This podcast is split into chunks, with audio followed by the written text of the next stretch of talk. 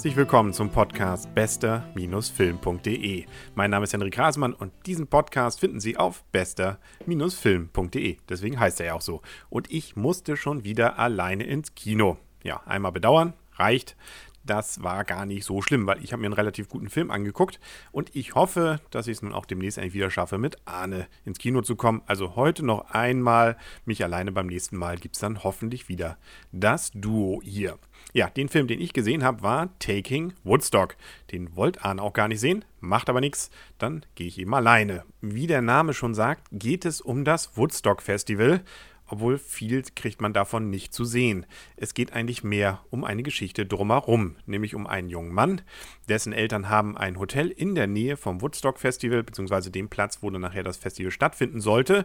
Das ist erstmal in einer ganz anderen Ecke des Landes geplant, beziehungsweise in einem ganz anderen Ort, aber es trifft sich gut, dass dieses Hotel überschuldet ist und Geld braucht und deswegen unser junger Hauptdarsteller auf die Idee kommt, dieses Woodstock Festival nach Bethel zu holen. Bethel oder wie man es auch immer aussprechen mag, da wo es ja nachher dann auch stattgefunden hat. Das Ganze basiert auch auf einer wahren Geschichte und so passiert dann auch gar nicht so viel Dramatisches, so wie es im Leben ja oft ist, außer dass eben natürlich dieses Woodstock Festival dort passiert, was in die Geschichtsbücher durchaus Einzug gehalten hat. Dieses Nichts-Passieren ist auch der Reiz, der meines Erachtens von diesem Film ausgeht.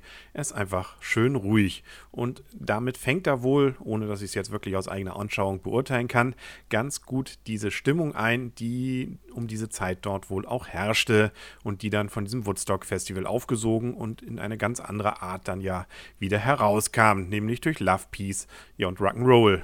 Obwohl innerhalb dieser Familie dort schon eine Menge passiert. So hat nämlich unser Hauptdarsteller sein Coming Out kann man wahrscheinlich so vermuten, dass er das vorher vielleicht noch nicht hatte. Ist nicht ganz so sicher. Auf jeden Fall ist er homosexuell. Ich denke mal, da verrate ich jetzt nichts. Außerdem kann man bei dem Film eigentlich fast nichts verraten, weil ich sagte es ja schon, man muss ihn einfach auf sich wirken lassen und einfach ruhig diese zwei Stunden dann ja, sehen, nicht über sich ergehen lassen. Das wäre zu negativ. Als Nicht-Amerikaner und eben doch der jüngeren Generation Angehöriger hätte ich mir allerdings ein bisschen mehr noch vom Drumherum gewünscht. Es wird zwar so ein bisschen angedeutet auch, dass die Dorfbewohner bzw. die Stadtbewohner dort nicht sehr begeistert davon sind, dass es da Gegenwehr gab. Ähm, ja, und dass da durchaus eine ganze Menge Geld geflossen ist, auch und und und. Aber wie es zum Beispiel danach so ein bisschen noch weiterging, wie in dieser Stadt dann, was sich da dann so ereignet hat, beziehungsweise ob dann diese Aversion gegen dieses Motel dann weiterhin bestanden, beziehungsweise gegen den Hauptdarsteller und und und, das wären einfach Dinge gewesen, die hätten mich persönlich noch interessiert. Jetzt ist der Film aber auch nicht darauf ausgebaut, jetzt noch einen zweiten Teil zu bringen, weil das wäre, glaube ich, dann tatsächlich des Guten zu viel und dann würde es wahrscheinlich, wenn dieser Stil einfach weitergemacht werden würde, ziemlich langweilig werden. Hinzu kommt, dass für uns Mitteleuropäer dieses Festival zwar sicherlich durchaus einen Klang hat, weil man ja viel Hollywood-Filme sieht und Woodstock ist einfach etwas, von dem man geredet hat, aber es ist, glaube ich, mehr eine Geschichte für die Amerikaner als für uns und deswegen vielleicht auch etwas schwieriger, viele Dinge, gerade wie gesagt, für die jüngere Generation dann auch so nachzuvollziehen. Aber dafür ist dieser Film dann eben wiederum ganz gut geeignet, weil man zumindest einen gewissen Hauch davon spürt, was denn da in dieser Zeit los war. Und aus unserer Sicht von heute sicherlich auch nicht mehr so ganz PC, dass die Drogen relativ gut da wegkommen bei dem Film.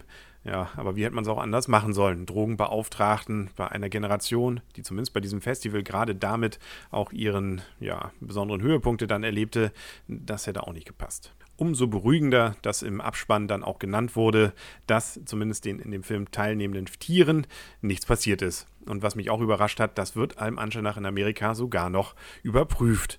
Ja, so ist Hollywood. Was auch zu dem Film gut passt, ist, dass diese Familiengeschichte, die da drin ja spielt, jetzt nicht einmal plötzlich umschwenkt und dann, so wie man es ja bei vielen netten Komödien dann auch hat, von Anfang ganz, ganz böse auf am Ende ganz, ganz gut rübergeht und dass dann irgendwie versucht werden muss, dem Zuschauer klargemacht zu werden, dass sowas dann innerhalb von drei Tagen passiert. Das passiert hier nicht, aber es war von Anfang an nicht wirklich böse und am Ende ist es jetzt auch nicht richtig gut.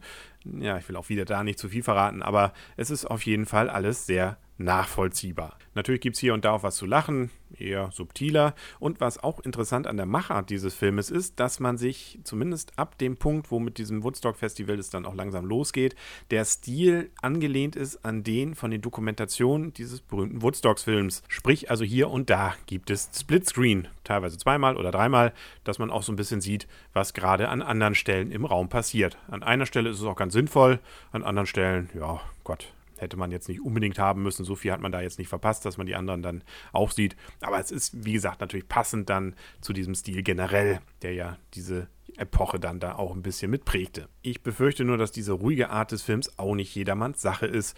Und auch ich muss gestehen, dass ich an ein, zwei Stellen gedacht habe, naja, so ein bisschen schneller kann es hier schon gehen, gerade wenn es dann da mit Drogen ins Spiel kommt und diese Auswirkungen dann gezeigt werden.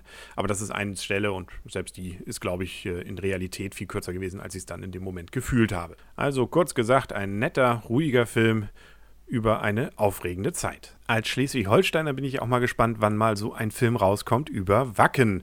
Da gab es ja nun schon die ziemlich gute Dokumentation Full Metal Village, aber mal so ein richtiger Kinofilm darüber und über das Dorf und was da so drumherum passiert, das wäre ja vielleicht auch was gewesen.